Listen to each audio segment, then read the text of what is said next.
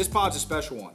We have a truly amazing guest today, Dr. Sharif El Nahal, who is the president and CEO of University Hospital right here in Newark. He's had the experience of leading New Jersey's only publicly owned hospital during the pandemic, which has given him a really unique perspective, in my opinion, on how to conduct yourself as a leader during a time of crisis while successfully adapting and working through all the challenges our frontline workers and healthcare professionals have uh, and have had to overcome during the coronavirus crisis. Before he became University Hospital CEO, Dr. Elnahal served as New Jersey's 21st Commissioner of Health in the administration of Governor Phil Murphy and was appointed by President Barack Obama as a White House Fellow to the U.S. Department of Veterans Affairs. Dr. Elnahal also holds a bachelor's degree in biophysics from Johns Hopkins and a doctorate of medicine from Harvard Medical School. Clearly, Dr. Elnahal's resume speaks for itself. He has years of experience and expertise as a leader in the healthcare space, and we're really excited for the chance to speak with him today. So let's get started. I can't imagine, you know, being a CEO during a global pandemic, um, especially at a, at a hospital where you, know, you have a ton of work that it seems like you're doing uh, to move things forward. What have you seen as uh, as a leader, and what has been something that you've learned during the experience of the last few months? Well, uh, Sam, it, it's really been one of the most difficult times you can imagine in healthcare, and we've seen things over the last uh, several months that we never thought we would have to see uh, in healthcare. Uh, the idea of a pandemic was very much a conceptual one. Uh, the pandemic plans that governments and uh, jurisdictions had were old, if existed at all. Uh, and certainly at the institutional level, at hospitals and um, you know other institutions that take care of patients, uh, we just weren't prepared. And so uh, you also really can't find anybody who's alive who has gone through a pandemic successfully. And that's a really important point to make. It's been a century since this has happened. And so anybody who claims to have the right answer at any given juncture uh, is either misleading uh, or uh, sort of not understanding uh, the moment they're in. Uh, to make mistakes is part of the process of never having gone through something before. And the best way to conduct uh, yourself as a leader is to continuously learn and adapt and change and approach your job in a time of crisis with humility. And so, um, just to paint the picture of what we were seeing, I was walking around the hospital at all shifts during the worst of this surge. And um, again, we saw things that we had never seen before in healthcare patients, uh, multiple patients on a ventilator in our ED at any one time. Uh, the fact that we had to retrofit parts of the hospital uh, and use the same staff because we didn't have enough staff otherwise to uh, treat these very sick patients. For example, on our mother baby unit, we had uh, nurses who were used to caring for women who had just given birth now being asked to care for someone with severe shortness of breath on oxygen, on the cusp of needing a ventilator. And I'll never forget a conversation I had with uh, one of the mother baby nurses when uh, she basically just looked at me and said, I have 10 patients uh, with the disease uh, and uh, that I've never cared for before and with a severe condition that I've never had to address before. Um, and, you know, the sort of desperate way in which she told me that will always be etched in my memory. Um, and the best thing we could do as leaders was to be present, was to literally bring boxes of PPE to the bedside, uh, to make sure that our communication was swift and strong, and um, you know that we were soliciting feedback at every step of the way, and that when we found that something wasn't working, uh, being humble enough and insightful enough to change it rapidly and try something new. Uh, and so the combination of approaching your job as a leader with humility, but also taking quick action to uh, fix things that weren't working and communicating incessantly throughout the process really helped us get through this. Yeah, I can't. I can't imagine. Um, you know, when I think about so many companies that have struggled to keep their workforce connected during COVID. You know, so many businesses have been work from home, and that is obviously not the case uh, at University Hospital. Uh, what, I guess, from from your seat as a leader, how do you keep everybody uh, how how did what, how did you keep everybody connected and together um, over the last few months? Well, it really gets to uh, the necessity of making sure that communication is clear, frequent, redundant, and is happening at levels that you've never had to use before. Um, I was doing town hall week, um, giving updates on the pandemic, the number of patients we had, the projections on the number of patients we were going to get, uh, our status with PPE, going line by line, every type of PPE, so that folks understood and weren't surprised when uh, we asked them, for example, to uh, begin submitting their N95 masks for sterilization because uh, we were running low in uh, certain types of masks. Uh, we had to get ahead of that bad news because um, if you don't and you show up to work thinking that you're going to have a certain type of PPE, especially when uh, you're dealing with a disease that's so deadly, uh, to find that out at the moment is uh, very demoralizing. And so, even though we still had folks that weren't getting messages here and there, I'm proud to say that we were staying ahead of um, updates and making sure people were informed. And by doing that, uh, there was a forum that where we brought people together very deliberately every week with these town halls, uh, where folks were able to ans- ask their questions, uh, even if the question was very much one that uh, caught us off guard or uh, highlighted a vulnerability in terms of our response. We welcomed that and we made sure that people were comfortable in expressing those issues. Otherwise, we wouldn't be able to address the problems. And so um, having facilitated communication, making sure that huddles were happening at the uh, unit level uh, on a regular basis and reliably, uh, those things really helped us stay together. And I should mention, Sam, that as a level one trauma center and as a hospital that's gone through tragedies and crises in the past, uh, September 11th, uh, Superstorm Sandy, um, you know, the Ebola issue when we had the uh, one patient with Ebola who had traveled or suspected of possible Ebola exposure, I should say, who traveled from Africa. Um, that person was here. Uh, we've been through crises before and are used to operating in times of emergency, uh, but not every hospital uh, is the same way. And so it's important to understand that not taking uh, our robust experience with emergency management for granted uh, and really emphasizing communication uh, really helped us come together. Do, do you think that tough times expose leadership? I think absolutely. Um, leadership can't hide in a time of crisis. Um, and if leadership is hiding, they're not doing their job.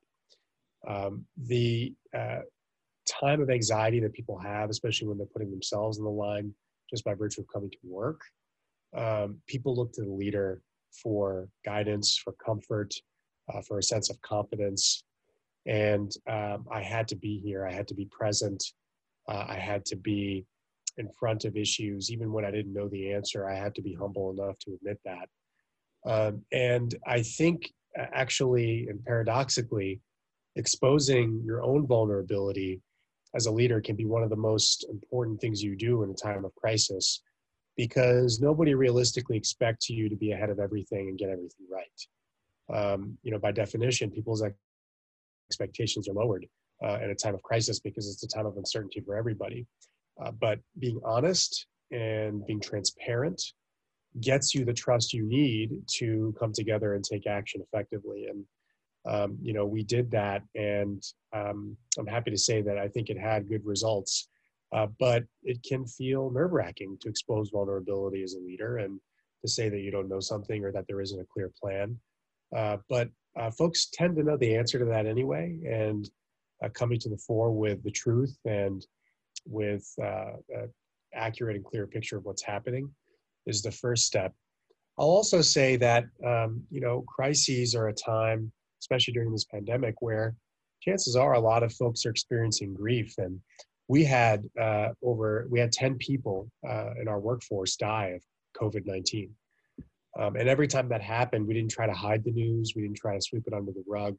Uh, we announced it every week and we came together in a moment of silence uh, to recognize their service and um, you know it's reasonable um, if uh, incorrect, uh, but it's certainly rational for leadership and for organizations to want to uh, protect information when uh, things are, aren't going well. And by definition, things aren't going well during a crisis. Um, but uh, to, to have done that, I think would have been really demoralizing for the organization, especially when it came to deaths and illnesses. Um, and with permission of family, we uh, grieved together. We celebrated uh, folks who came off of ventilators and came back to work and recovered. Um, we talked about the good and the bad during the crisis. And uh, I think that's really helped bring us together even more to your previous question, but also um, it is helping us manage the problems that have lingered. Uh, we have a lot of staff who had post traumatic stress, uh, who have post traumatic stress, I should say, and um, the symptoms of PTSD related to um, you know fears of another surge happening or a second wave.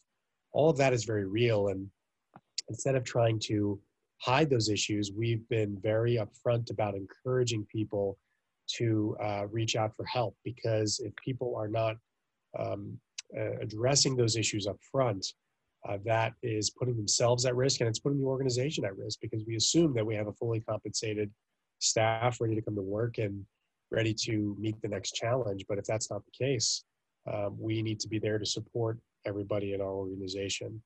So um, a lot uh, involved here with um, you know addressing the spiritual and emotional and uh, mental health well-being of our staff but it's something we've had to stay ahead of and we will continue to stay ahead of. Sure. I mean i can't i can't imagine in, in your environment and it, it makes me think about you know from just even my business and some of the other companies and leaders we've had that we've talked to just uh, they're fighting you know in a similar way to keep their employees motivated and connected and together while at home um, but it's just a totally different uh, scenario on the front line with what you're you're you're describing. When when trying to talk about you know talking about future of work, you know I can imagine you know, the initiatives that you're undertaking uh, are super exciting to read about at University Hospital, and I think that the city of Newark and the community company, I'm you know excited to be able to be a neighbor. And uh, what what have you what have you learned about the community uh, through the pandemic? What have you learned about being a business in a community? And I, I bring that up beyond just healthcare, but as so many companies are uh, moving back to the urban core or trying to connect from a responsible manner with their communities and having hopes of doing so. You know, being with all the work happening at University Hospital, what have you learned about um, the role that we can play in connecting with communities as businesses and leaders? Well, what this crisis has shown is that you really live or die by those relationships with community leaders. And uh, I'll just give a few examples. Uh, I spent my first year here really trying to build trust and build relationships in the city of Newark. And uh, that started uh, for me with uh, making sure that I met the mayor and his team and that we were uh, in lockstep with uh, priorities that we had for this hospital. This is an anchor for the city of Newark, and for us to be on a similar wavelength was really important to me. He's been nothing but open arms, and in fact, he has a seat on our board now. Uh, the city does, and that helps us uh, remain accountable to people who live here, the residents. Uh, but it also also a very useful sounding board for initiatives that we want to undertake and it really spearheaded from there. I mean, um, you know, all the elected officials, Senator Ruiz, Senator Rice, uh, Assemblywoman Pintor Marin, Assemblywoman Speight, um, and, you know, the whole complement of leaders here in the city of Newark, um, city council, incredible leaders here who want this hospital to succeed and, um, you know, have deep and meaningful connections with the faith-based community and with community organizations. Those relationships were invested in in advance. As a result, uh, we were able to, spread the messages we needed to during the worst of this crisis about staying home and being responsible uh, and wearing masks and heeding all the public health advice uh, that uh, in direct that we needed to in order to not have to reach points in our hospital where we had to ration care. We didn't have to reach that point. We came close. Um, and it just goes to show the precipice that uh, New Jersey hospitals we're facing um, at such a desperate time. But those community connections allowed us through channels of trust to influence the right behavior and convince folks that they needed to follow these directives. And as a result, uh, everybody who needed care, the most vulnerable, who couldn't uh, prevent themselves from getting COVID, were able to receive uh, top notch care here, uh, regardless of race, ethnicity. Um, and uh, we know that this uh, disease has disproportionately hit cities like Newark and minority communities and black and brown residents. but as soon as they came through our doors, we're proud to say that we had similar outcomes across race and ethnicity. Um, and uh, that didn't happen by accident. I think uh, folks uh, got uh, hand were hand in hand with us in the response that really uh, made all the difference. Now, these connections and these relationships will be even more important in the next step. Where we're going to be asking people on a prolonged basis to continue following these directives, uh, but also to eventually take a vaccine, to adopt a vaccine that goes through rigorous clinical study and is ultimately approved by the FDA. And we know the data showing that um, confidence in vaccines is at an all time low, especially for COVID 19, and particularly low for um, Black and Brown residents. And so we need to, understanding that a vaccine will be one of the most important tools we have for getting back to anything that resembles a normal life pre COVID, uh, we're going to have to, again, amplify the messages once an FDA approved, legitimately safe and effective vaccine is available for us to leverage those connections. So, uh, making those relationships when times are good is the hallmark of leadership responsibility because at a time of crisis, you, you do not want to be getting to know the community for the first time. How do you think COVID is going to impact work, even beyond a vaccine? Uh, permanently impact work in a lot of ways. Uh, I mean, even in healthcare, uh, a lot of folks are realizing that work from home is not only possible, but um, it's effective. People can do their work uh, well and even better sometimes clinically. The way we deliver care uh, is moving more, much more toward telehealth, which again has its actual advantages in many ways. A primary care doctor or a uh, mental health professional being able to see living conditions uh, of someone or their family dynamics. All these things are important and give you that extra level of insight um, into a patient's experience. Of course, there are times when folks have to come in for various things, such as test studies and getting a physical exam. But it's amazing how much we've discovered and um, realized that we can do at scale um, on a, a, virtual basis. So uh, virtual work and understanding that people can be productive at home, uh, as tough as it is for them, uh, knowing that a lot of folks have children and um, you know uh, home can be a distracting environment for a lot of reasons. But um, even within healthcare, I do think that work from home and uh, virtual care are going to persist as they should have been. one of the silver linings of this is um, really forcing everyone to get on the same page with technology. The healthcare industry has uh, been embarrassingly behind with utilizing technology for things that are very intuitive. It just as I, even just talking to you, it makes me think about just the reality of as you think about work. Um, so much of um, you know the, mindset of employees matter when they show up, and I think so much about the pandemic is uh, the best leaders have been forced to really consider what's what's happening in the mind of, the, of, their employees, regardless of where they are. I have one final question for you, Doctor, before we before we wrap. Uh, what's your hope for the future of work as you consider, you know, where we're going? What's your hope?